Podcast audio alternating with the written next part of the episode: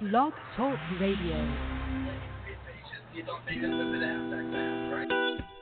This is the Body of Christ Church, inviting you to our virtual living room where we discuss today's issues and how those issues relate to the Holy Scriptures. So sit back, relax, and engage in conversation with us.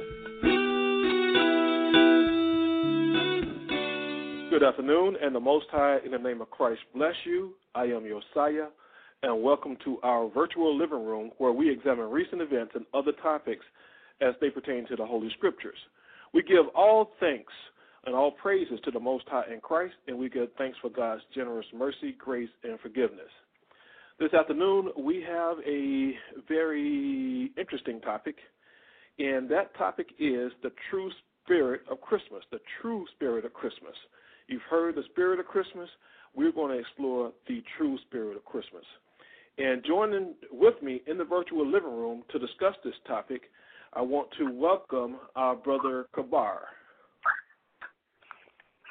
King, shalom, brothers and sisters. Glad to be back with you this Sunday, and all praises to the Most High in Christ um, for all things that He has provided unto us. And also join me in welcoming Yawanathan. Yes, giving all praises to the Heavenly Father. Uh, I would like to say uh, good afternoon to the panel and to the listening audience. And we have also with us, we got our brother Kazakia. Hey, shalom, brothers, and to the listeners. Most High name of Christ bless. Uh, definitely glad to be back, and definitely enthused and excited about dealing with this particular uh, subject matter right here. And you know, normally in in the in uh, the virtual living room, we typically have uh, three people on the panel, but uh, this is a very important topic today, so we got uh, extra coverage on it. As a guest panelist today, we welcome uh, with me our brother Abaja. Hey, shalom, Most High Christ bless everybody. All right, maybe I should have said James Earl Jones. Abaja, that voice is kicking. All right. All right. Well, um, brothers, you know, when you start talking about the uh, true spirit of Christmas, it brings to mind uh, a number of things, and um, amongst all those things, you have uh, probably predominant is the Christmas tree. And then you also have uh, the lights and the candles and the gifts, the Yule logs, the music, uh, the 12 days of Christmas, mistletoe, ivy, wreaths, holly, candy cane, Santa Claus and the reindeer, Black Peter, stockings, nativity scene, caroling, bells, and angels. You got all that kind of stuff involved with the um, with, with Christmas time. So, considering that you have all of those things, what does it mean? What is the true spirit of Christmas? And oh yeah, I forgot one, in which I think a lot of people omit, and that is it's Jesus' birthday, right? And I want to just kind of go around and just get um, uh, your brother's feeling on. You know, most people will agree that this list is a good representation of the Christmas spirit. And with that in mind, is this right? Is this the true Christmas spirit? Brother, you want to Is this the true Christmas spirit? No, it's, it's in no form or fashion the truth spirit. First of all, it's not from the Lord. Uh, so there's only one true spirit, and that's the righteous spirit of the Heavenly Father. And um, that's the only true spirit, which is the, the true spirit is Christ. Christ says He's the spirit and the truth, and the things that He said that was He heard given to Him by the Heavenly Father. That's the only thing that's true. And anything on this Christmas thing is not found in the Bible. It's not true, and um, you know it's all false. To to sum it up, so if you ask me, it's it's a bunch of garbage, and it's and it's set from Satan, and it's the following and the workings of Satan on all levels. Okay, all right, uh, brother Avaja, um, is this a good representation of the true spirit of Christmas? This list that I just uh, read. Is that a good representation of the true spirit of Christmas? Well, as far as the holiday goes, uh, yeah, it's a, a representation of Christmas, but that has nothing at all to do with the scriptures in the Bible, because you can go in the Bible and it shows us exactly, you know, where we're not supposed to observe those holidays and how the Most High gave us the holidays, you know, that we're supposed to observe. So, you know, as the brother, you know, Jonathan was saying, that's no, we're we're not supposed to observe Christmas at all. Okay, all right. Uh, and uh, Kabar, your your thoughts on this? Is this a good representation of a true spirit of Christmas? Well, you do. Um, well, the true spirit of Christmas is, of course, the spirit that dwelleth in the world, and we know that, of course, Satan is the god of this world, and according to First John five, that the world lieth in wickedness. So there you have your true spirit. But as far as the Most High what He commanded us, He told us in Leviticus 26 and 46, These are my statutes and my judgments and laws which the Lord made between him and the children of Israel at Mount Sinai by the hand of Moses. And now we have the perfection of that understanding through Christ. So there's your difference between what is actually commanded by God and the true way of life and the spirit that lies in the world, the spirit of Christmas, this wicked spirit, spirit from Satan. Okay, a wicked spirit from Satan is what you're saying. Yep. Okay. Um, Kazak, the, the yes, final sir. one to, to, to respond to this question. Is this list a true, a, a good representation of the true spirit of Christmas? Your response.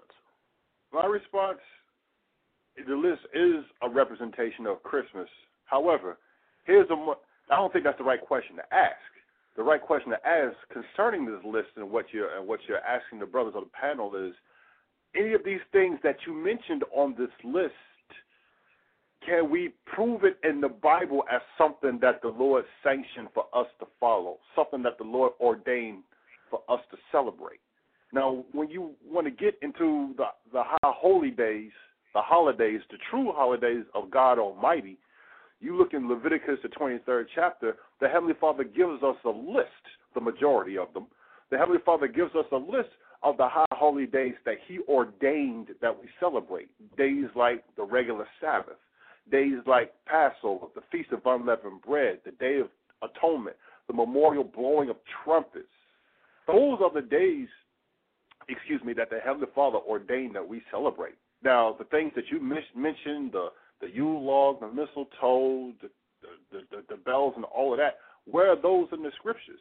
And like the scriptures tells us in uh, First Thessalonians, prove all things. So if we can't go into the Bible and prove it, that means we shouldn't celebrate it. We shouldn't have anything to do with it. So as far as uh, this list that you've given us and this uh, true spirit of Christmas, as the brothers before me have already uh, talked about, they've already mentioned, no, it has nothing to do with the Heavenly Father. It has nothing to do with Christ. It is of Satan, and those who are serious about serving the Heavenly Father and Jesus Christ should not celebrate Christmas. Okay, you know, I, I you, you, uh, all four of you brothers sound like you in agreement that you know you should not be observing Christmas, although this is a good representation of the spirit of Christmas. You shouldn't be doing these things. Okay, so what I what I like to do is to go through this list and let you guys explain the reason why you shouldn't do these things. Okay, because for, first of all, it's about Jesus. It's Jesus' birthday. It's being observed. Jesus is in the Bible. So what's so horrible about celebrating his birthday on December 25th? Anybody can jump in and, and respond to that one. Well, the thing is, um, you can't find. Yes, Jesus is in the Bible. As a matter of fact, the entire Bible from beginning to end is about the the only begotten Son of the Heavenly Father, Jesus Christ, and and the revelation that the Most High will bring to the nation of Israel and ultimately to the world through Him, and according according to the order that the Most High set it up. However, December 25th, that date that you mentioned, there is no date given for the birth of Christ in the Bible anywhere. And there is no indication at all that But- Christ especially wasn't born in the dead of winter. But that's kind of like you know President's Day. You know, it's not Lincoln's birthday. It's not Washington's birthday. That's it's a, a well recognized fact that neither one of those guys was born on President's Day. But you pick the day to observe these guys, these these presidents' birthdays. So what what's what's the problem with picking a date? You, we don't know when Jesus' birthday was. So what's the problem with just picking a date so that you can honor a man that meant so much to all of humanity? Well, Well- because it's. Go ahead, brother.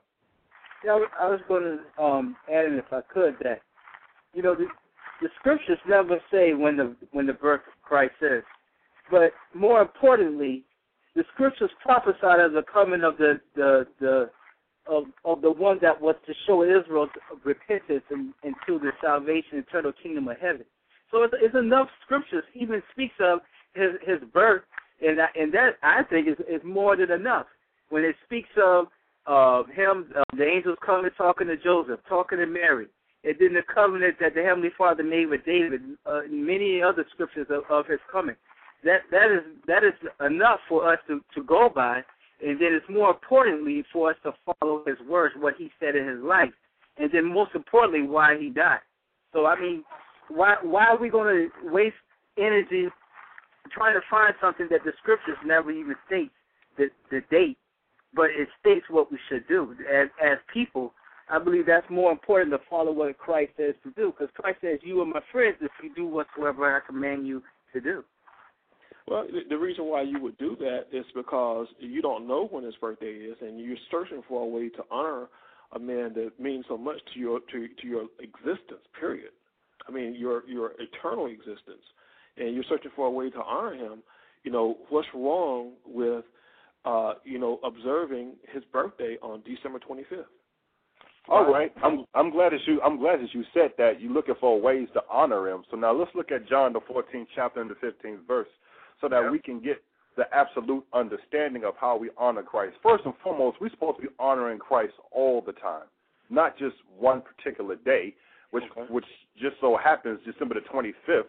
That's you know during the winter solstice, and when you get into the history of it all, that's all rooted and, and established in idolatry and paganism. But now let's deal with what Christ said. John 14 and 15. Christ said, If ye love me, keep my commandments. Now, in no way am I minimizing the significance of the birth of our Lord and Savior Jesus Christ. I'm not doing that. But we have to do things according to the scriptures. We have to honor Christ the way the scriptures say that we have to honor Christ. And for that, I have to read the scripture again, John 14 and 15. If ye love me, keep my commandments. So if we love Christ, we want to honor Christ, we want to show our true devotion to Jesus Christ, the Son of the Heavenly Father, then we've got to follow his teachings and follow his example. That's how we show that we love Christ and we honor Christ. okay, by following his teachings and his examples. And, you know, don't you think that Jesus would want you to observe his birthday, you know, and to exchange presents in his honor and so forth? Isn't that something that you would think that Jesus would want you to do in order to honor him? In addition to all the other things that you do, you won't steal and you're good to people and you give them stuff and all that. You know, you, you're a good person. You keep you, you keep the laws and all that stuff. You know, in addition to all those things, don't, don't you think Jesus would want that? No. Why Well, not? the reason that and the, and the reason that Christ wouldn't want that is because because we to love Christ we have to keep His commandments and what did Christ command us. Matthew chapter 19 and verse 17 tells you, and He said unto him, Why callest thou me good? There is none good but one, that is God. But if thou wilt enter into life, keep the commandments. Okay. Christ came so that we may have eternal life, and then He told us in order to have eternal life, we have to keep His commandments. That that that is a command from Christ, and if we love Christ, we will obey what He says. And one of the elements of those commandments, one of the main things, going right back to Exodus the 20th chapter, was "Thou shalt have no other gods before me." And as we explore this entire issue and topic of Christmas itself, we will find out that it is based and rooted and completely established in idolatry, and that's why we can't do it. Okay. All right. Well, Well, let's take a let, let's take a closer look at that then. the date of December 25th. What's wrong with choosing that date to observe Christ's birthday, to honor Christ on December 25th? You know, it's it's, it's idolatrous practice according to what you're saying, Right. right? Mm-hmm. So, what's what's wrong with using that date? Is there is that date in particular, or would it be any date that you choose would be a problem? Well, it well I'll tell you I'll tell you this. On, on that date of December the twenty fifth, um, there's a lot of research that's done in the world that don't let's say they don't even believe in Christ. This people that have done research and have found out that these days are linked with other things. These those day that day is is linked in the the, the worshiping of, of different idol worships. And um, I know that you have some audio clips and, and that you can go into to explain that. Um, Yeah, but, let um, me, if you can cue those up, um, Yeah, maybe one well- of the brothers can expound. So, yeah, cue up Christmas, uh, Christ's birthday. Cue that one up. Up You don't until this time, the birthday of Jesus Christ, the Jewish Messiah, had not been celebrated at all. Ignoring scriptures, however, indicating that the birth probably did not occur during the winter, the church nevertheless confused biblical history and made Jesus' birthday coincide with the pagan god Mithra. The birth date of the sun god had now become the birth date of the Son of God. So Wow. it goes to show you right there. Exactly, it goes to show you right there. And this is um a clip from a documentary exploring the origins and the practices that we call Christmas today. And like the the uh, orator was letting us know that, of course, this December 25th had nothing to do with Christ. It's not written in the Bible anywhere, and it actually comes out of the pagan rituals and observances of this god called Mithra. Okay, one of the ancient uh, pagan gods that the people of the land they worship and follow from uh, from early European times, or actually from early Babylonian and times down to the European times to we have today. But it's not something that was ever associated with uh, that ever came out of the Bible or had anything to do with Christ's birthday. And if I could just turn to first, sec, I mean Second Timothy chapter three and verse four, we see this, and we are warned of these things in the scriptures. Second Timothy chapter uh, four and verse three, it says, "For the time will come, and they will not endure sound doctrine, but after their own lust shall heap to themselves teachers, having itching ears, and they shall be turned away." Excuse me, it says, "And they shall turn away their ears from the truth, and shall be turned unto fables." And that's what we hear. This December 25th being Christ's birthday, that is a fable. And because our people would not stand firm and obey and listen to what's written in the scriptures, they turned their ear away from hearing the truth out of the scriptures from Christ to fables. And this December 25th being Christ's birthday, that is a fable, an idolatrous fable. Hmm. That's that's that's very very interesting. You, you know, she said that uh, it, it, it the god was Mithra. Is that right? And it was the Right. sun god. And now they changed it to the son of God. So it sounds like. Is it, are you telling me then that it's the same thing? They just put a different name on it. Exactly. That's always that's always been the way. They they've always taken the gods of the other nations and whatever name you wanted to call it, you know, it's always been that same God, but just worshipped by a different name in different nations. You know, whether it was going to be Zeus or whether it was going to be uh, Horus in the Egyptian mythology, whether it was going to be Nimrod in ancient Babylonian mythology, it, it was all the same thing, and they were all basically worshipped in the same manner, just called different names when you go to different nations and different kingdoms that ruled upon the earth at the time. Now, and this is what I want to invite anyone who is listening right now to please feel free uh, to call in uh, to uh, make a comment or ask a question about this because you know you, you all are bringing out some very uh, a a really interesting point, and that's the, this whole thing about uh, Mithra, sun god, being born on December 25th. Did I have that correctly? Correct. Okay, so uh, if you if you want to call in, the number is six four six seven one six seven seven four nine, And we also have the chat room open if you want to uh, go into the chat room and pose a comment or a question. Um, you know, you know, um, Brother Yesiah, do you have a clip on um, the Greeks speaking of uh, the same thing like the brother brought out, uh, like they the Persians called it Mithra, but even the Greeks had their own names. Could could you cue up cue up that one if if you could? Sure. A thousand miles away in pre Christian Rome, celebrants were paying homage to their own gods during the winter solstice. Witchcraft traditions hold that a number of pagan gods were given birth during this period, including Dionysus, Attis, and Baal, chief male god of fertility and licentiousness. Another pagan god from Persia, identified as Mithra, was said to have been born specifically on December 25th. Mithra was the god of the unconquerable sun, the god of the light between heaven and earth, worshipped at that time by an influential Roman cult.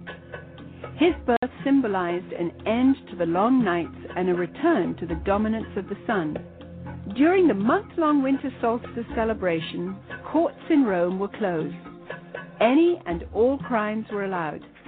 Homosexuality, cross dressing, and uncontrolled debauchery reigned supreme.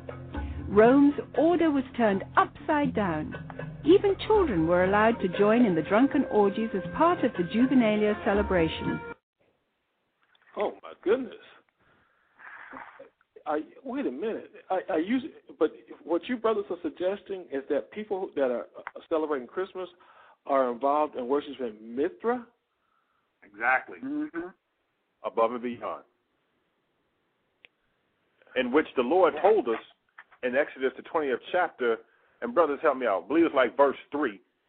The Lord said it straight up, point blank Thou shalt have no other gods before me. So when our people celebrate things like Christmas, and it's not it's not just limited to Christmas, but being that this is that time of the year we're talking about it, when our people celebrate this holiday, they're celebrating uh, for certainty. They're celebrating the worship of other gods. In other words, they are committing idolatry. But you know, how? Because I mean, you know, don't don't God judge you by the intents of your heart, and, and the intention is to honor Jesus Christ, that died to save the world, right? Wow, absolutely, absolutely. Isn't that it? But but the scriptures tell you that Christ said it himself. He that believeth on me as the scripture has said, or as is written in the Bible. Okay, it has to be according your honor, your respect, because the Heavenly Father, can, when He made the first covenant, and it goes right into the second covenant, said that you will, you should not honor me or pay respect to me according to the ways of the nations. Okay, because they do all of these abominations, sacrifice their children, uh, commit these idolatrous uh, fornication, and and and and all these practices that they have. The Heavenly Father specifically laid it out and told us the way they honor their God, that is not how you are to honor me. So the entire when the Most High first established His first covenant, on down to the second through Christ, He always stipulated how we were supposed to show honor, respect, and love and devotion towards Him. And it had nothing to do with any of the practices that we have today. And above, uh, I mean, Christmas above a lot of the other pagan holidays was one of the most uh, one of the most heinous, one of the most um, uh, wicked and lewd type of practices and celebrations that you have out of all of the pagan holidays that you can that you can name. It sort of brings everything together in one explosion of idolatrous fornication and murder and everything else. And as we go through the show, you'll see that. But but, Can I but come on now. You know right you quick? don't you don't you don't see people doing that these days. You don't you don't see people uh celebrating Christmas by having orgies and invite children to get involved in the orgies and and just all kinds of debauchery. Do you see that? Yes, Well, that- because in in Nevada, in Nevada, every time around the Christmas season, you have the pagans who actually gather out there in the desert. That happens in America at- at this day and time. Who will, they're going to gather out there. As a matter of fact, Christmas is coming up in this in America. They're going to gather out there in the desert, in Nevada, and in other places all around. And this practice is growing and growing more and more. You can look it up for yourself. They're going to gather in the desert. They're going to burn huge bonfires, and they're going to allow children to participate in these practices. And they're going to have the fornication that's going to be going on. It's going to be the drinking. It's going to be the wild, revelous parties going on. That is what's going to happen in America today in about two weeks. That sounds like it ought to be against the law. What, is yeah. there a law against that? It was against the law at one time here in America. All of that Right. garbage was was was uh, when you when you take the time and read and you, and um you see in the history and the archives of the U.S. At one point, this Christmas celebration was outlawed, but It like was? was brought, Christmas was because you outlawed. in- Go ahead, go ahead. Christmas Okay. outlawed in the United States. Oh, yeah. Yeah. And If you can because- up, go ahead, Ak. Okay, and because people love to follow Satan and love to forsake the Most High, it is now accepted as it is, as it is something right and something spiritual and something holy and the gathering of family and all of this. When it's when it's all cloaked in um, demonic evilness and not from the Heavenly Father. You know what? Another another loophole, and it, because you say you know shouldn't this be outlawed in America?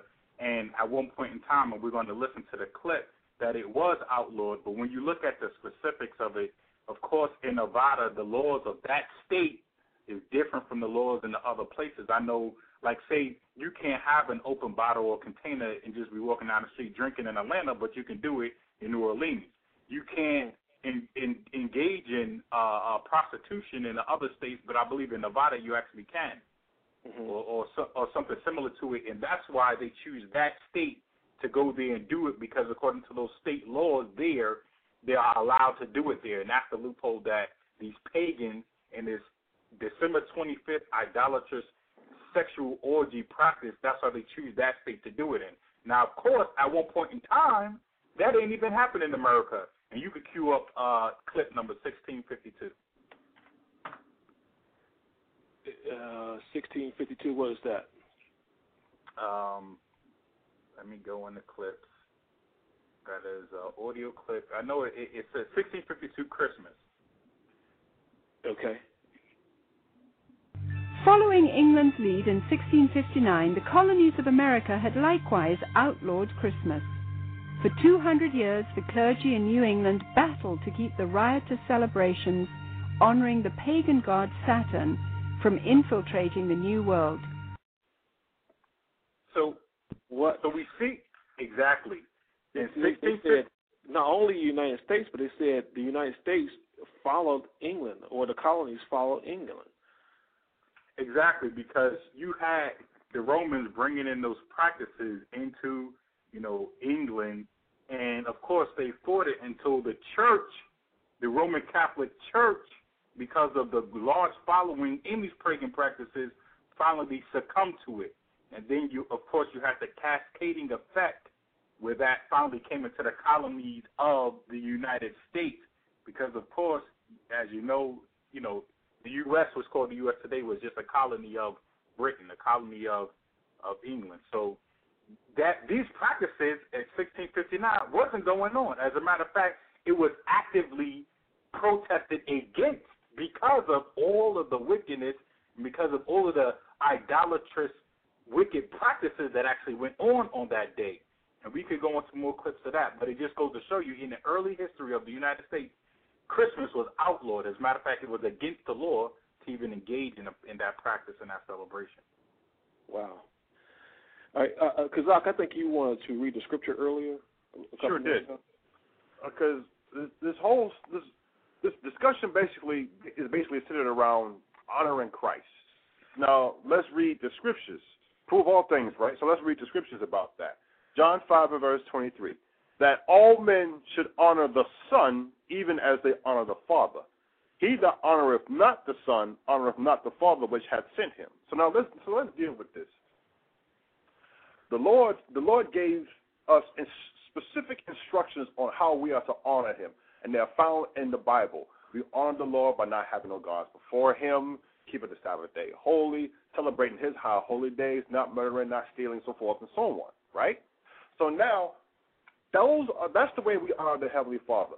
Why is it all of a sudden now that we got a different way of honoring Christ? No, we honor Christ the way that the Scripture says we're supposed to honor Christ, which was the reason why I read that Scripture in John 14 and 15.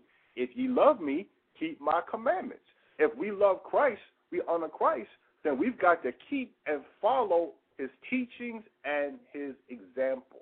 That's how we show that we honor Christ. And when we do honor Christ the way the scripture says that we're supposed to honor Christ, not only are we honoring Christ, we're also honoring the Heavenly Father who sent Christ.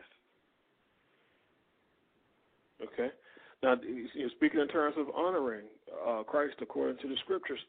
um, you know, there's some people that would ask the question, uh, what's wrong with me honoring Christ in my own way? Why should that be a problem? All right. Where's that scripture at? I believe it's in Romans 10, and I'm looking for it right now as we speak. It's, uh, yeah, starting uh, Romans 10, starting at verse 1, and I'm going to read to uh, verse 3.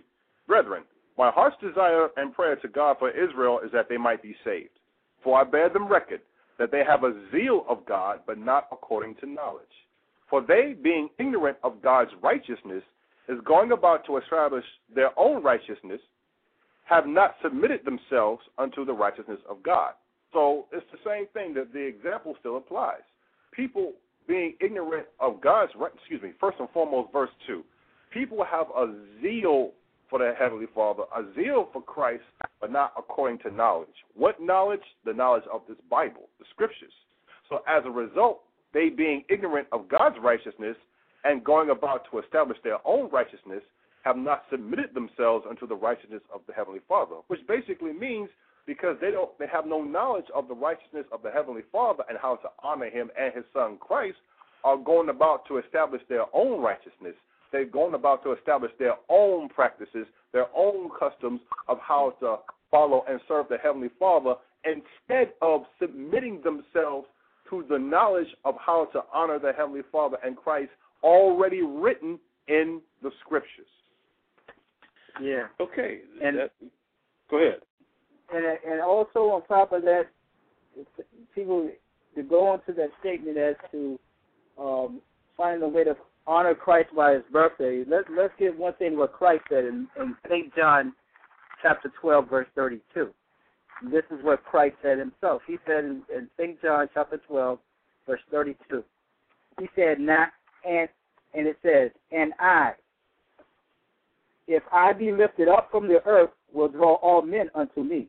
So it's not by his birth that, and not shortcoming his birth by no means, because this is the Son of the Heavenly Father that was, this is that point in time the Heavenly Father allowed him to come on this earth.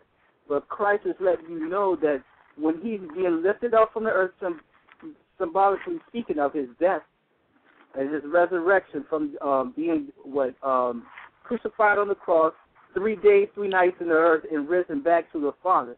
That in that, when he went through that, this is how he's going to draw all men unto him by us repenting and by us following his word, by his death, by him taking on those sins for the nation of Israel, and that now that we can now enter that straight gate to the Father.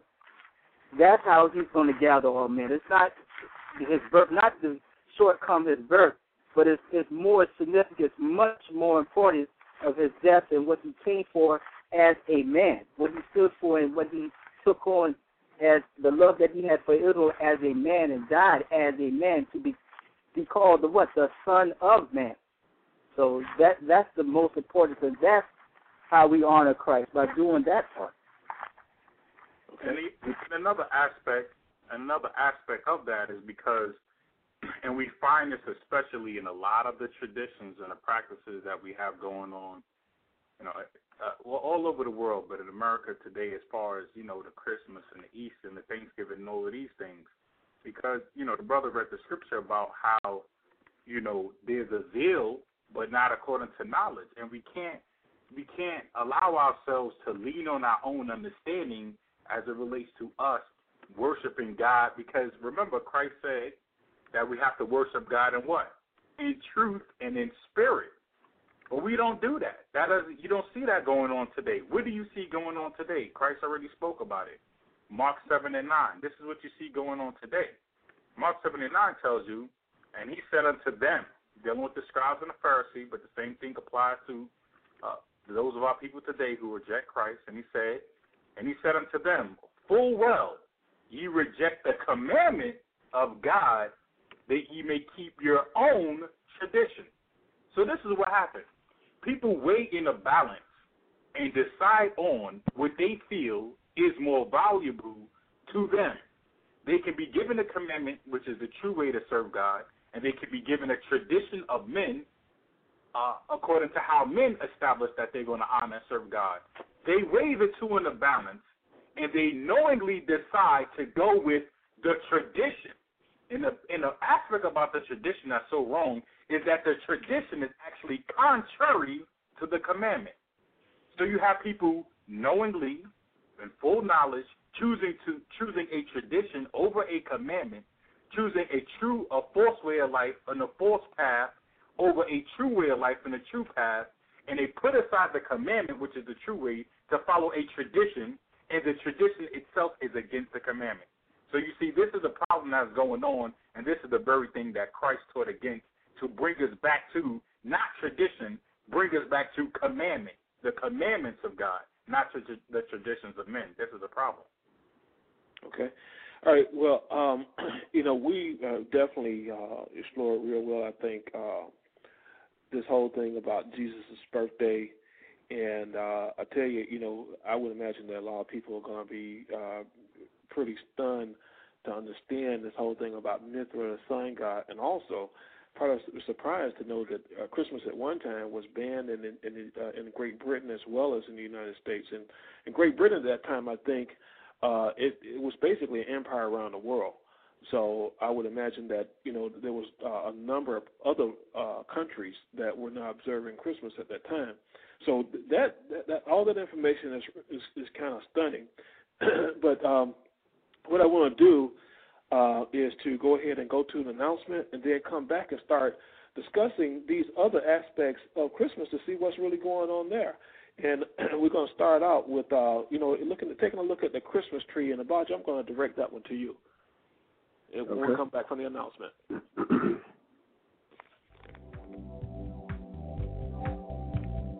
Brothers and sisters, at this time, please accept our invitation to visit us in the virtual living room to discuss today's topic. Comments or questions are eagerly encouraged whether they agree or disagree with the viewpoints expressed by those involved in the program. To visit us in the virtual living room, please call 646 716 7749. Also, you can visit our website at thebocc.com or you can email us at bodyofchrist at ureach.com.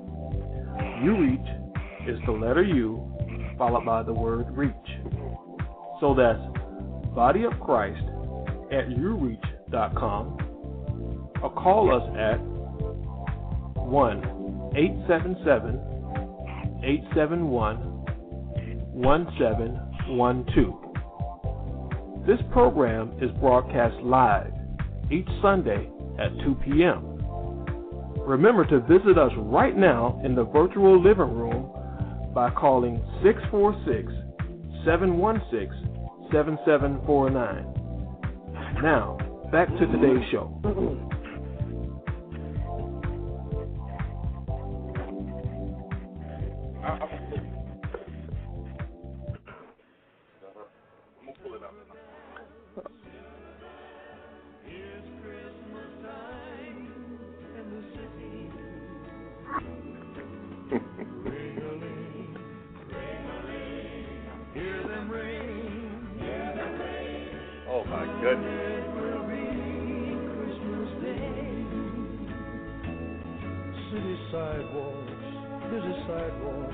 Dressed in holiday style.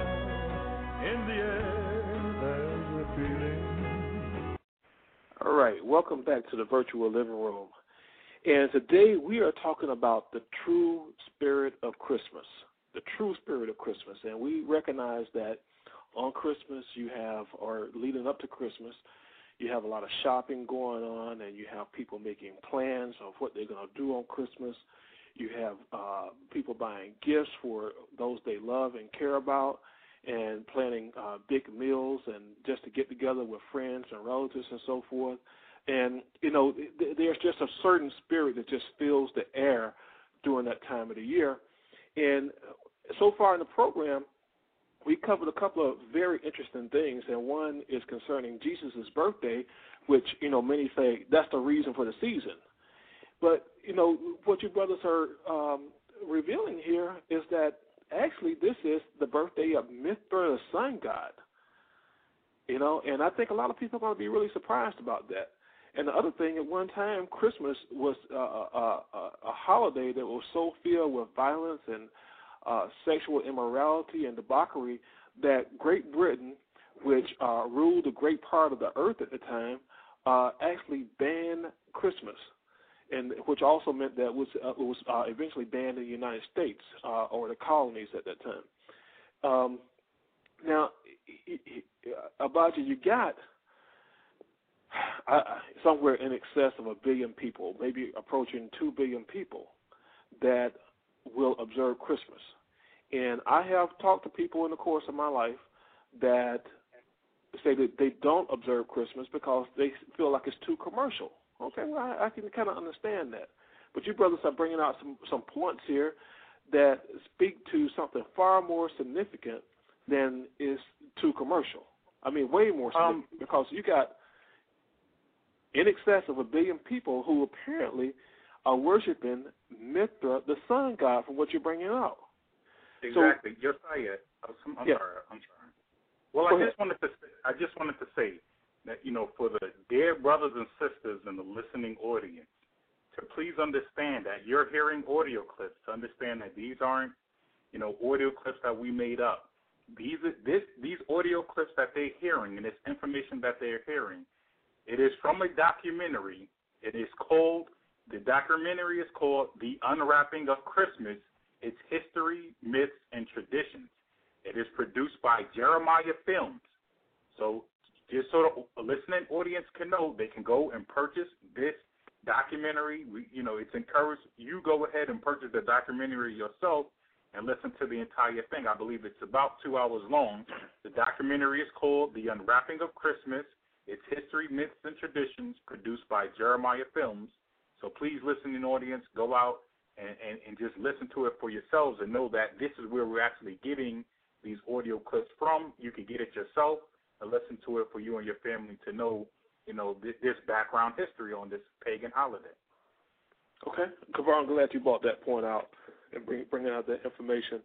But uh, Abaja, right. you know, tagging on what we've discussed so far, you know, just going down this list, at the top of the list, after Jesus' birthday, the most dominant feature, you know, at least in, in my mind, that represents Christmas is the Christmas tree. So, is, is that a problem to have a Christmas tree? Yes, it is.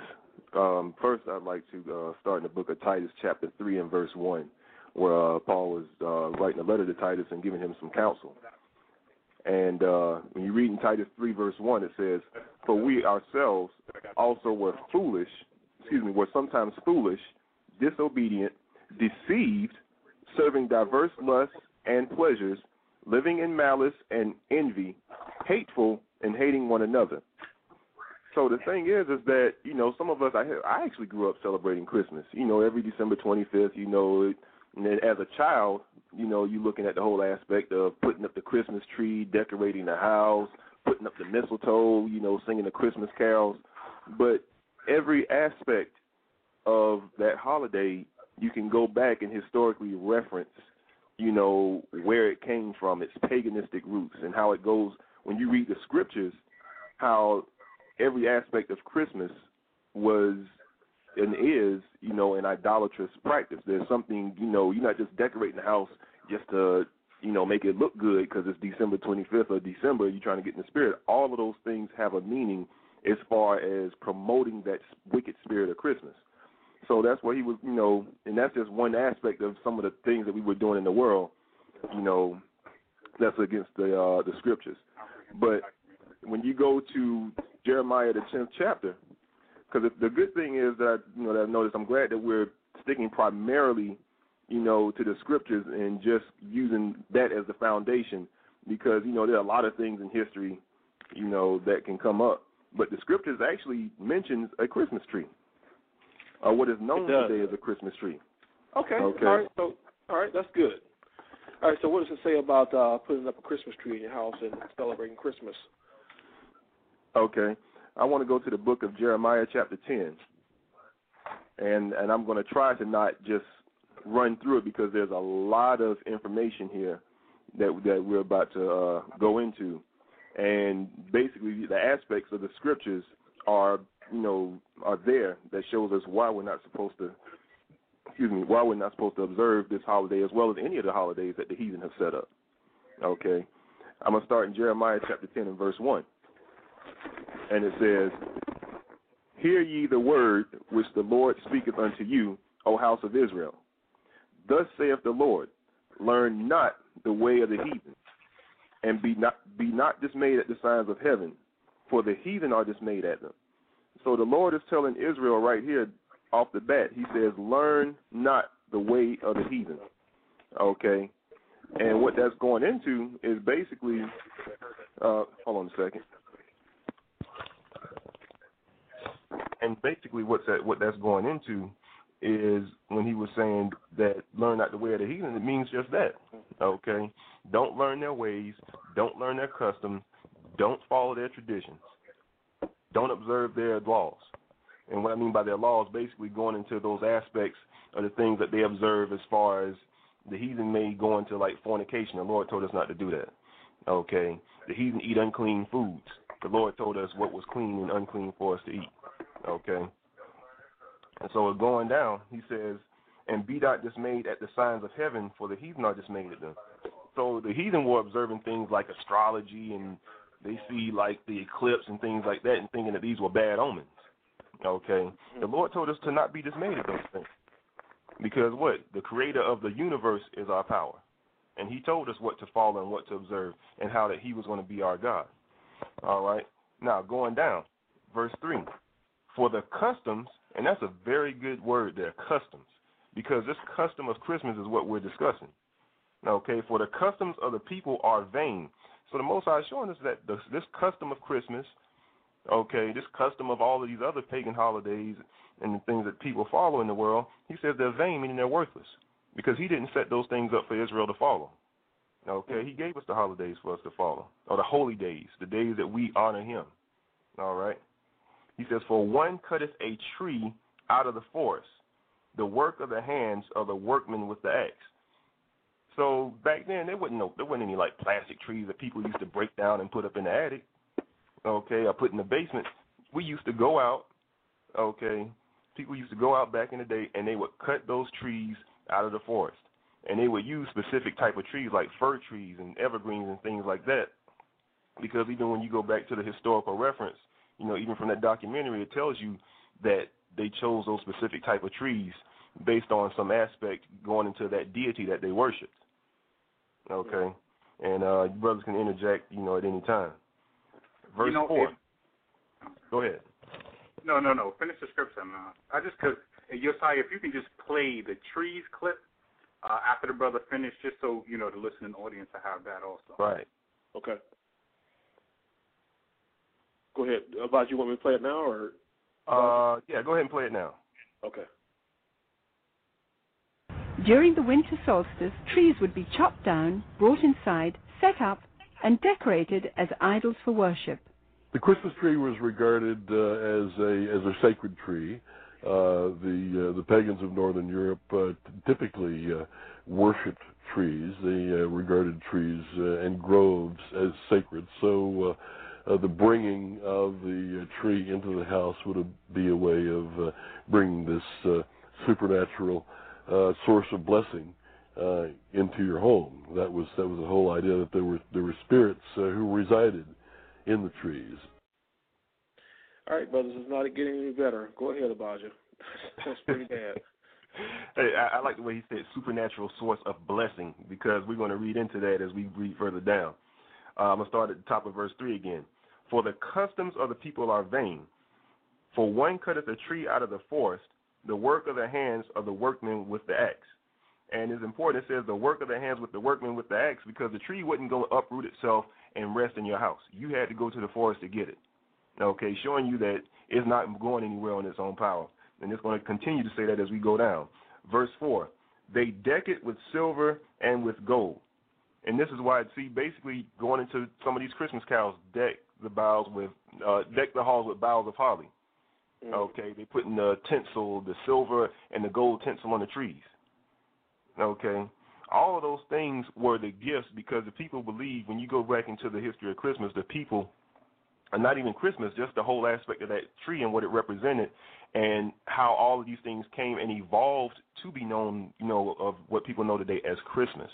Okay, they used to basically give this tree, which they think they believed a spirit was in this tree. They used to give it gold and silver. Okay, they used to give gifts unto this tree so that they could receive a blessing because they felt that if they didn't, then they would be cursed. That was the whole mythology and the lore behind the, the origins of the Christmas tree and all of these things that people are celebrating today, which are known as Christmas. Okay, it's, and they they deck it with silver and with gold. They fasten it with nails and with hammers that it move not. Okay, uh, verse five. They are upright as a palm tree, but speak not. They must needs be borne because they cannot go. So it's showing you that this tree, first of all, the tree has to be fastened down. Okay, so it doesn't fall over showing you that it's a tree. There's no spirit that's in the tree that's going to come out and curse you. The tree does not have the ability to speak. Okay, the tree has to be carried because it cannot move on its own. Showing you the Most High is saying that the customs of the people are vain. This is worthlessness. This is foolishness. Which is why why I read the the first scripture back in Titus. He said, "For we were sometimes foolish." Mm-hmm. Okay, showing you the foolishness of, of celebrating and observing these holidays. Okay, uh, they are upright as the palm tree, but speak not. They must needs be borne because they cannot go. Be not afraid of them, for they cannot do evil, neither also is it in them to do good. So the Most High is showing us through Jeremiah the prophet that these trees cannot bless us.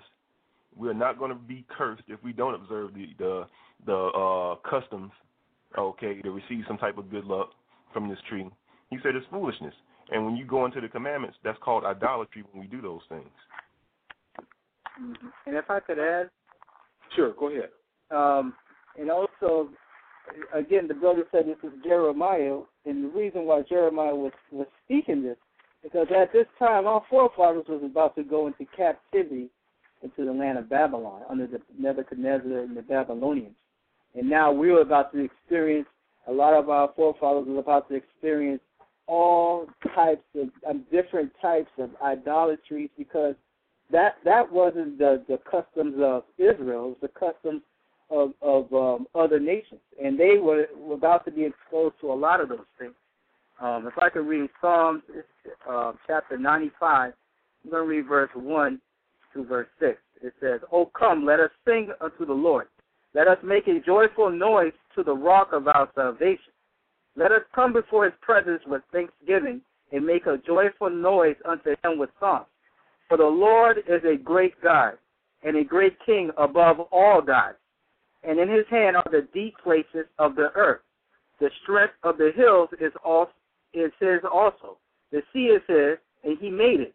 And his hands formed the dry land.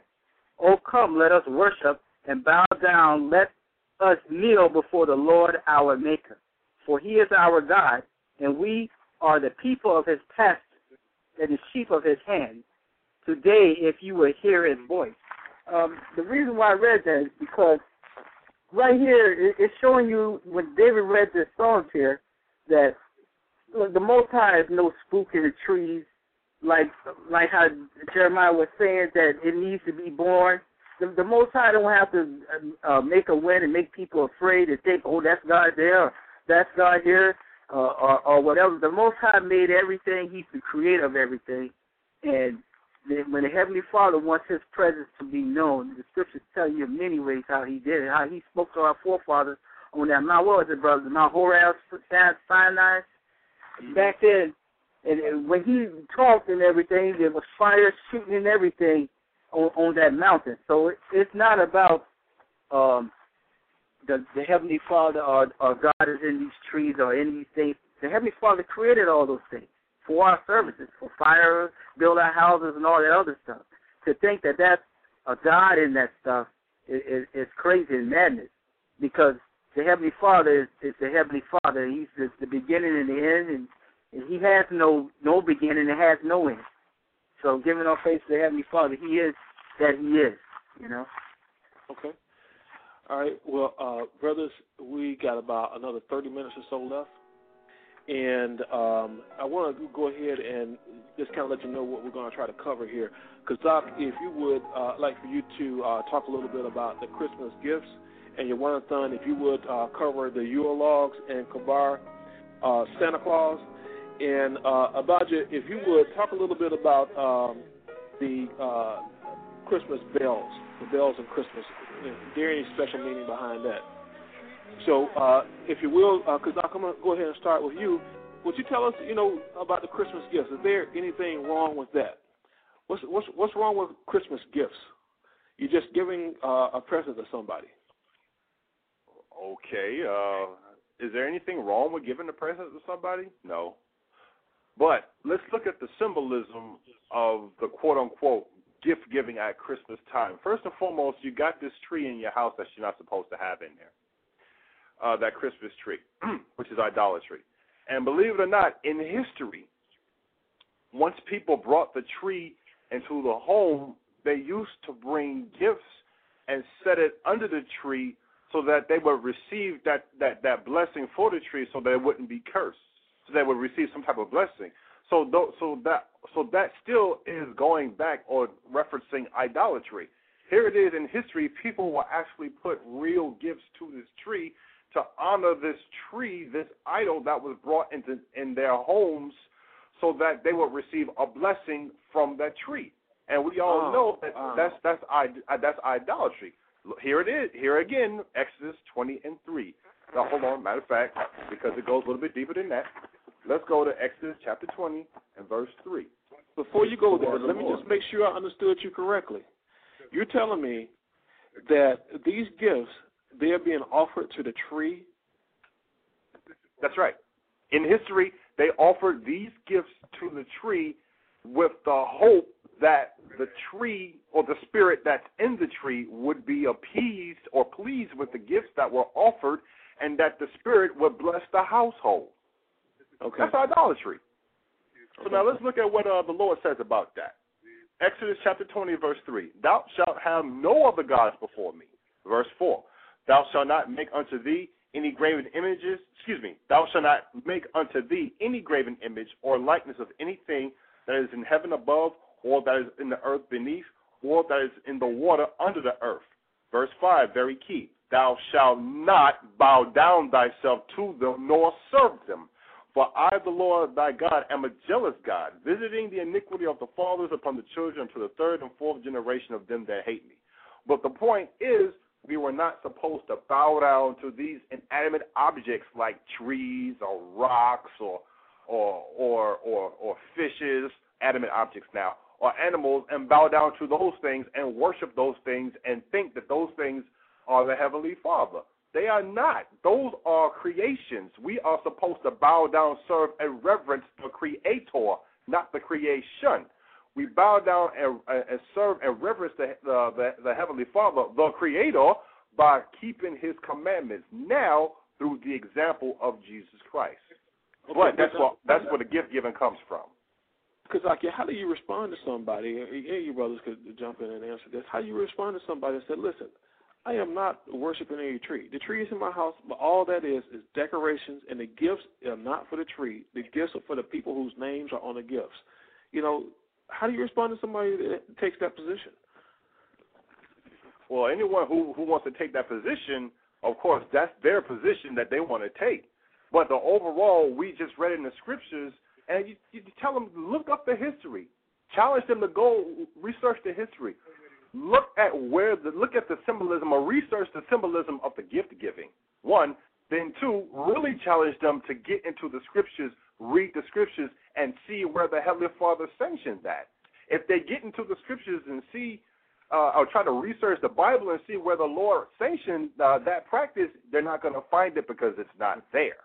And at that point, if they see that it's not there, then hopefully they should begin to question themselves and research further and see, all right, if the Lord didn't sanction Christmas, what did the Lord sanction for me to celebrate? What are the high holy days, or simply simply stated, holidays that the Lord gave that I must follow? Then comes repentance. Mm-hmm. Anybody else got a uh, position on that, or, or, or a response to someone that takes a position like that? Okay. Basically, right, uh, brother pretty much uh, said it. I mean, it, it was brought out through the Spirit. Because the thing is, we have to understand. I mean, giving somebody a gift in and of itself is not evil. But when you're doing these things in conjunction with the basically being attached or tied to the observance of Christmas, that's where you start going into, you know, going into idolatry. Okay. Even though you're not giving the gift per se to the tree, you're doing you're giving this gift in the spirit of Christmas. Okay. That goes into celebrating that holiday and that's where the offense according to the scriptures comes in. Okay. All right. And we've already established, you know, what what the holiday Christmas is about, Jesus' birthday. okay. All right. So you you want done. Um, you know, I've heard you hear this term Yule mentioned uh, around Christmas or in connection with, with, with Christmas and the 12 days of Christmas and, and things like that. Um, what is, what is all of that about? Okay, uh, if you can cue up that um, audio clip of Yule principles, okay. and um, that that will explain by the researcher. What, what's the name of that? Uh, the Jeremiah who? Uh, I think it's uh, uh yeah yeah. Well, it's you're talking about where's the documentary? Who made the documentary? Right.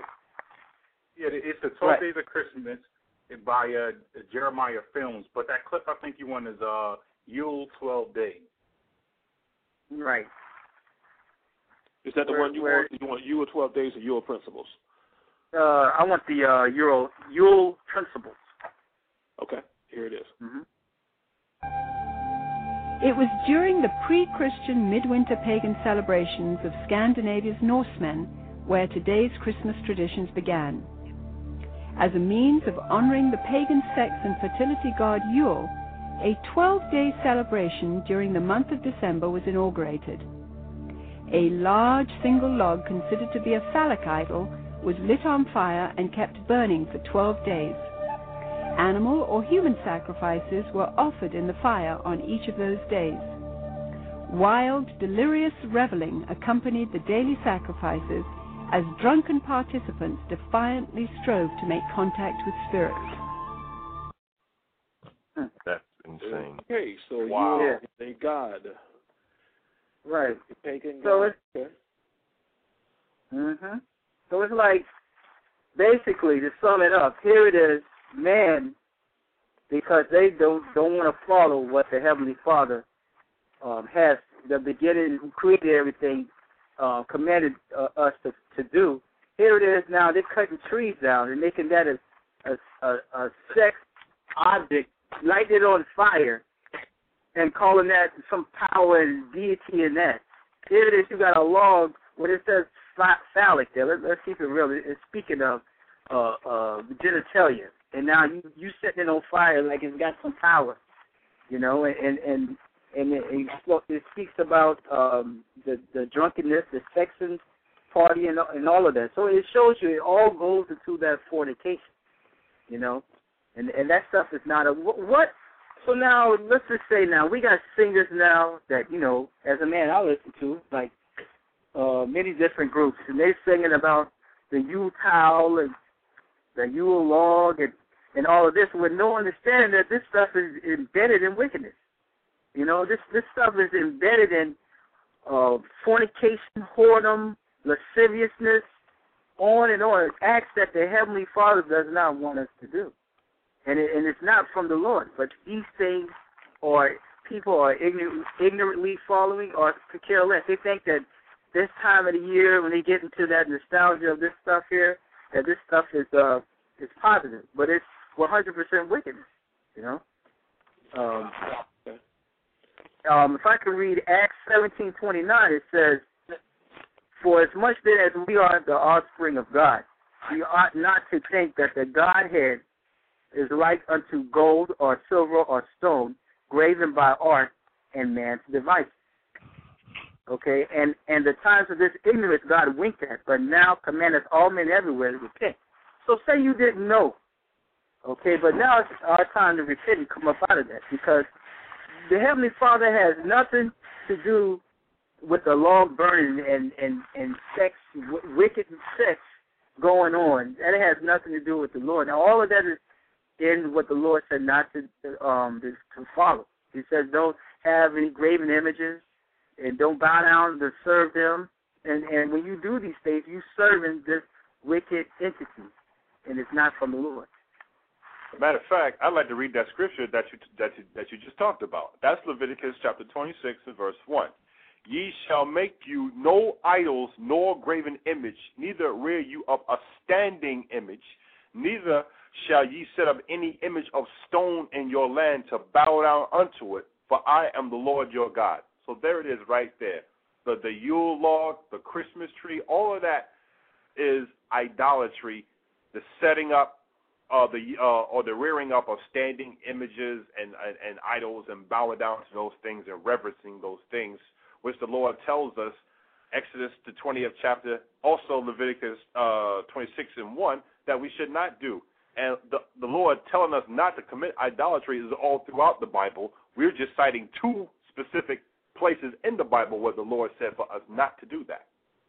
And, uh, and, and again, you you got this tree burning in the woods somewhere originally. Now you got it in the houses, and originally it was, it was supposed to be a giant penis burning, and it was supposed to be a God power in there. So now, what sense would it make for us to continue singing about that and, and going into it, even a smaller version in the house, and, and we reading here the history behind it, it, it doesn't make any sense for a man to follow it. We got to repent out of those things. We got to turn it's as simple as okay, finding out this is wickedness, and it's as simple as okay, I'm not doing it because that's not of the Lord.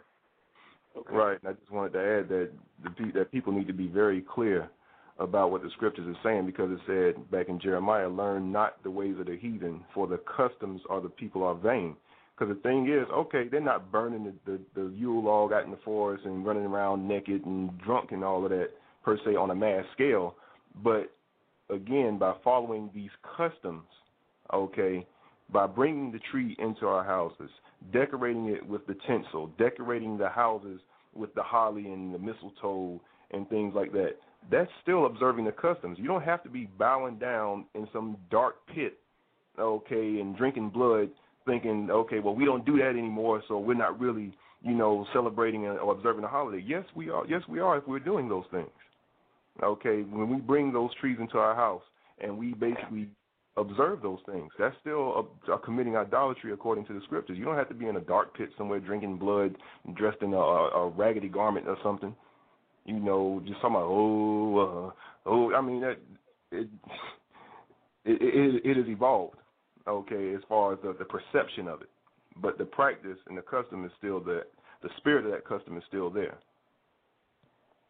Okay, well, uh, Kabar, uh, sounds like these brothers saying that, you know, whether you were intentionally um, uh, involved with these pagan practices or you are ignorantly involved in these uh, pagan practices, you need to abandon them. Now, one thing that seems to be very, very innocent because it's kind of like Spider Man or Batman or somebody like that, everybody knows, with the exception of small children, they know that Santa Claus is a fictitious character. Santa Claus and the reindeer, all that stuff is just purely fiction. So it's, it's, there's, correct me if I'm wrong. There's nothing wrong with, you know, having Santa Claus around, mentioning Santa Claus, and getting involved in that whole thing. Is there anything wrong with that? Yeah, there's something absolutely wrong with it because it's not of God. It's not of It's not according to what Christ laid down. It's not commandment. It's not law. It's not anything of the way that the Most High laid down or the teachings right. that Christ laid down. But neither so, is Batman or Superman though, and there's nothing wrong with those, are there? You know. Yeah, yeah, but no one's saying no one no one is saying that Batman and Superman is giving them gifts on December 25th either. So we have to understand uh, that we're we're incorporating a lot more than just saying a name. We're talking about a practice that's going on. We're talking about a belief system. No one have a belief system in Batman and Superman like they do, like it's taught to children about Santa Claus. So we, let's be clear about the difference between the two. We're talking okay. about a belief system. We're talking about uh, an idea, a concept, a character that is taught to children from their youth up. And of course, it is a lie that parents tell their children to make them believe that. And you know, there's there's all sorts of problems with that in and of itself. You know, parents lying to their children, no matter how uh, benign or how um, innocent they may think it is, a lie is a lie. So, you know, that's the one thing we have to deal with. Besides the fact that um, this thing is is rooted in and based on idolatry. That's the, that's the main point. But you know what? I, the reason we have these practices of, is, of course, because it comes out of the Roman Catholic Church. Okay, these are things that's endorsed by the Roman Catholic Church, that's um, condoned by the Roman Catholic Church, and of course, you're, you're dealing with a, a billion people almost who's actually associated, involved with, a part of the Roman Catholic Church. So let me. I, I just want to address that one issue before we move in to that the practice uh, uh, taught or, or, or condoned through the Roman Catholic Church is in how this thing first came into the Roman Catholic Church. If you could just play clip Saturnalia uh, for for me, please. Sure thing. Give me one second here. Saturnalia, right? Yep. All right, you got it. 270 AD, the Roman Emperor Aurelian had made it official, setting aside a seven day period from December the 17th through the 24th, culminating in an exchange of gifts on December the 25th to celebrate the birth of the sun god. This Roman orgy to end all orgies later became known as Saturnalia in honor of the god Saturn, the god of excess. Roman soldiers invading Britain brought with them their pagan orgiastic traditions. Upon taking root in England, Saturnalia became known as the Festival of Fools reigned over by the Lord of Misrule. By the 4th century, the influential government-sanctioned Church of Rome, unable to outlaw the growing number of pagan practices, chose instead to adopt them into their so-called official Christianity. Oh, wow. Okay, so gracious.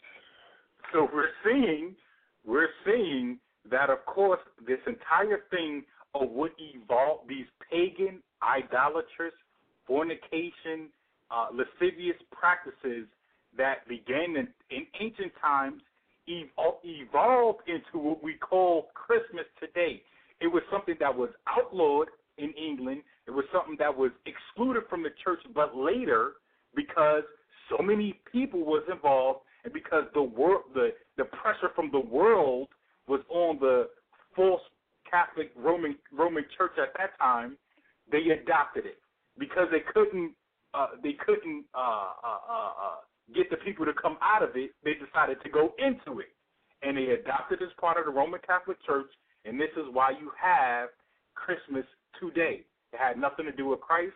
It had nothing to do with honoring Him we already understand that the gift giving, like you were speaking about earlier, that was done on December 25th according to the sun god uh, Mithra, so on and so forth. The gifts was dedicated in honor to him. Okay, so that's where we're getting that from.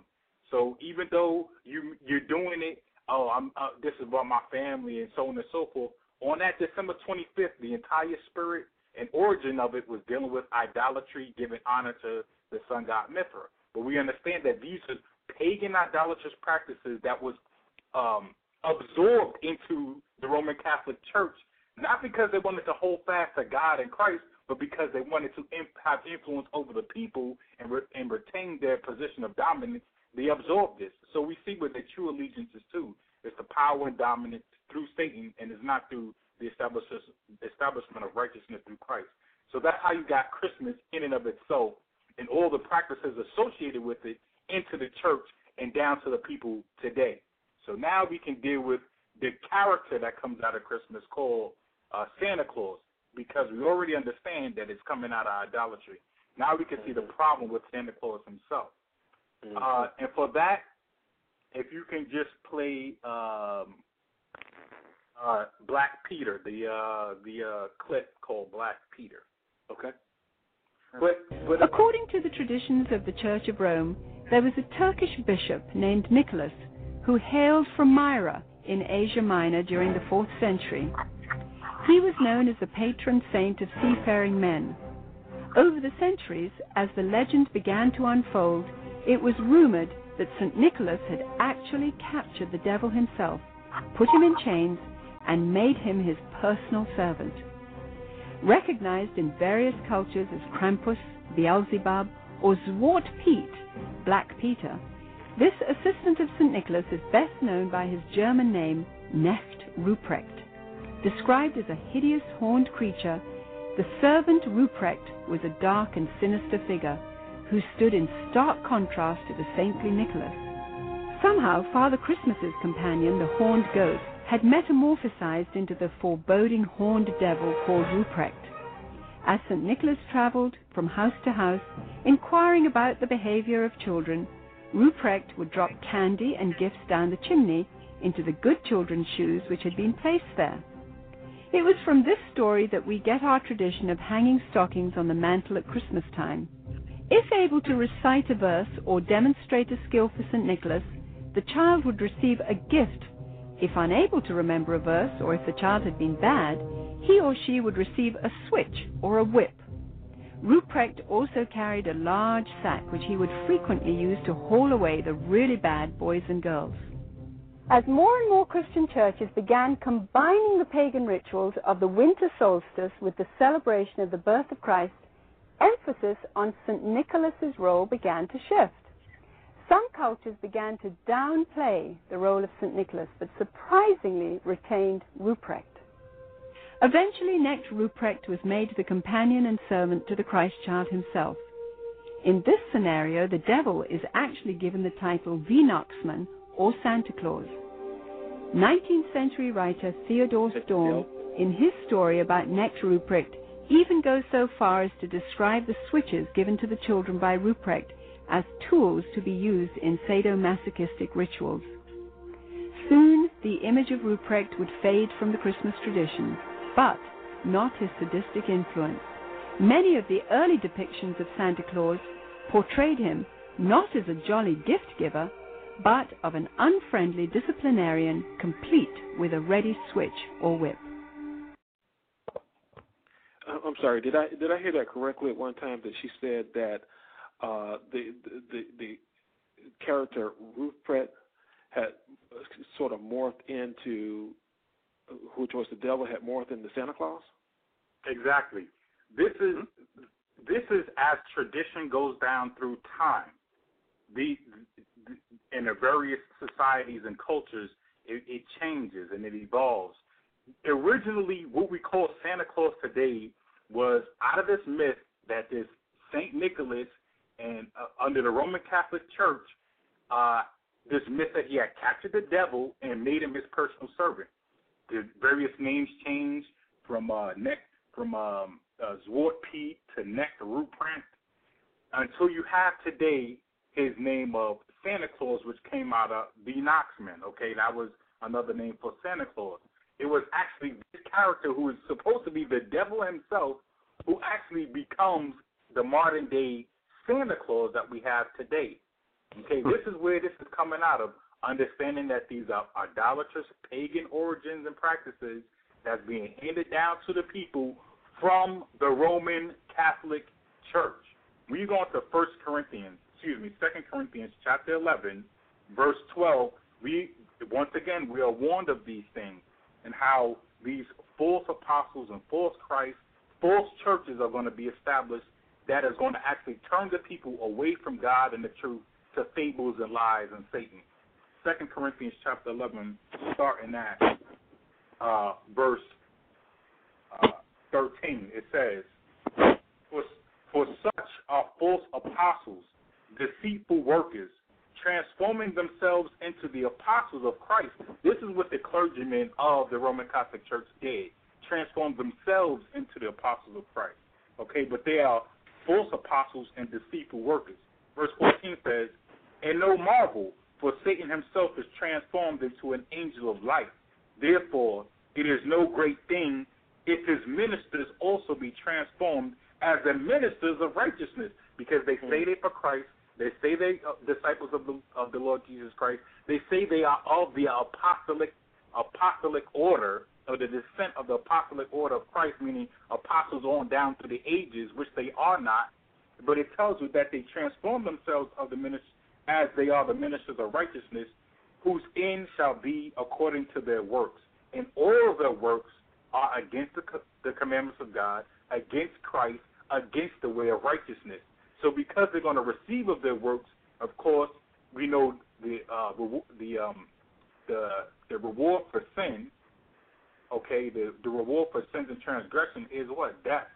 So that's the reward that they're going to receive. And of course, the scripture tell you in, in Proverbs that a companion of fools shall surely be destroyed.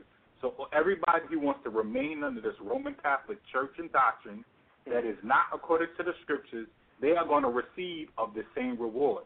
So that's why the need for repentance has to go out. That word of Christ has to go out, and that's why those of our people have to repent, come out of these traditions, come out of these these idolatrous practices, and back to the commandments of God that Christ actually taught.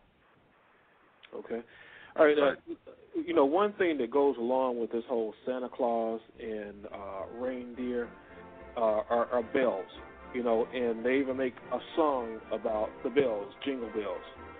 And Avaja, uh, do you have, you know, some knowledge about, you know, maybe the origin of the bells, or maybe if there's nothing wrong with it, maybe there's something wrong with it. You know, at this point, I, I would assume there's probably some paganism associated with it. Uh, would I be right about that?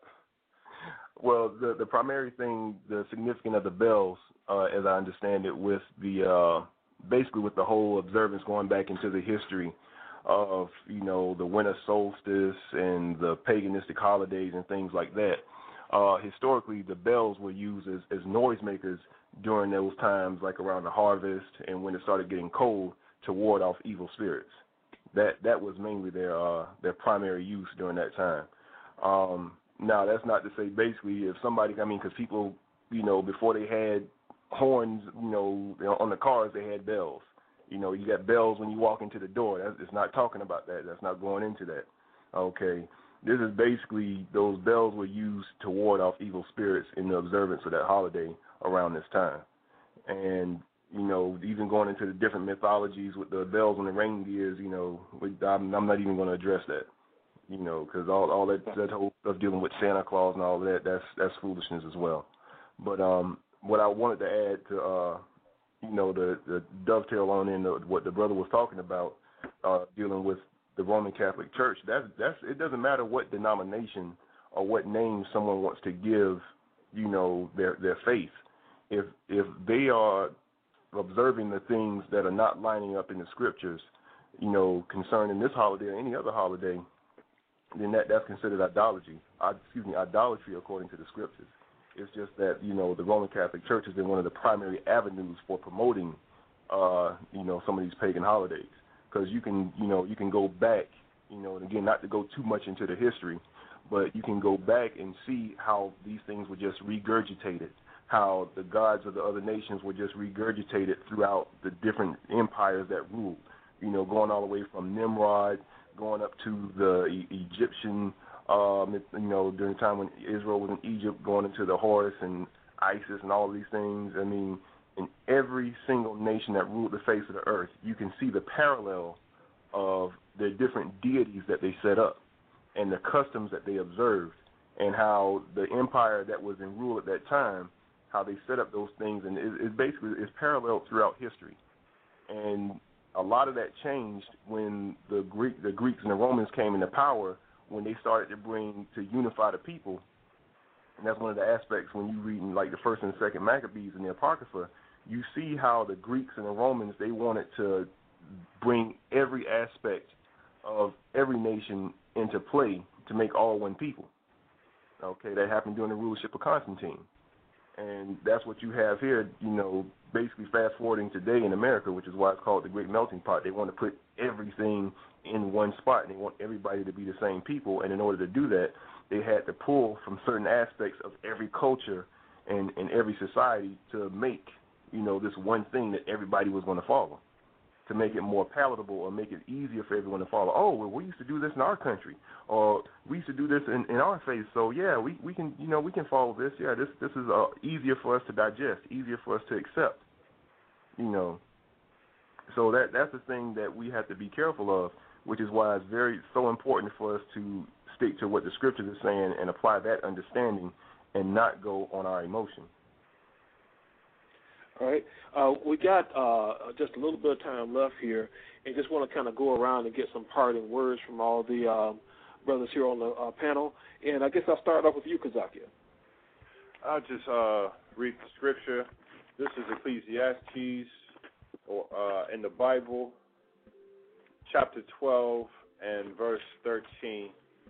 And uh, it says basically, let us hear the conclusion of the whole matter fear God and keep his commandments, for this is the whole duty of man. All right, very good. Thank you, brother. And you want to your part in word? Yes, I yes, I have Ecclesiastes Ecclesiastes in the Bible, chapter one and nine. The thing that has been, it is that which shall be, and that which is done is that which shall be done, and there is new, and there is no new thing under the sun. Whether it's called Saturnalia, Yule, Christmas, uh, mistletoe, it, Black Peter is all in wickedness because it's going to lead to what? Fornication, sex, uh, adultery, lasciviousness, and so forth. Things the Heavenly Father said not to do. All right. And uh, Kabar, your parting words. Yes. Understanding that Christ is the testimony of the entire Bible as written in John 5 and 39. I'm reading Isaiah 8 and 20. It tells you, To the law and to the testimony if they speak not according to this word, it is because there is no light in them. All right, and about you, your part in words, please. Uh, the book of Ecclesiasticus in the Apocrypha, chapter 20, verse 32, where it says, Necessary patience in seeking the Lord is better than he that leadeth his life without a guide. Because the thing is, is that we have to have a guide to walk righteously in this life, and that guide is scriptures through the understanding of Christ and we have to be patient in learning that understanding and also to apply it. All right. Well, brothers, thank you so much for participating today. And about your special thanks to you for uh, coming on as a guest panelist. And also want to show uh, gratitude to those people who have listened in and have been in the chat room. But most of all, all thanks, all praise, and all glory to the Most High and His Son Christ. Until next time, the Most High in the name of Christ bless you. Shalom.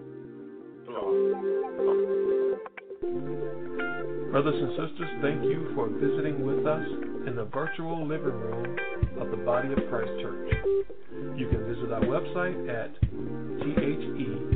thebocc.com or you can email us at bodyofchrist at ureach.com or call us at 877 871 1712. Until our next visit, the Most High, in the name of Christ, bless you. Shalom.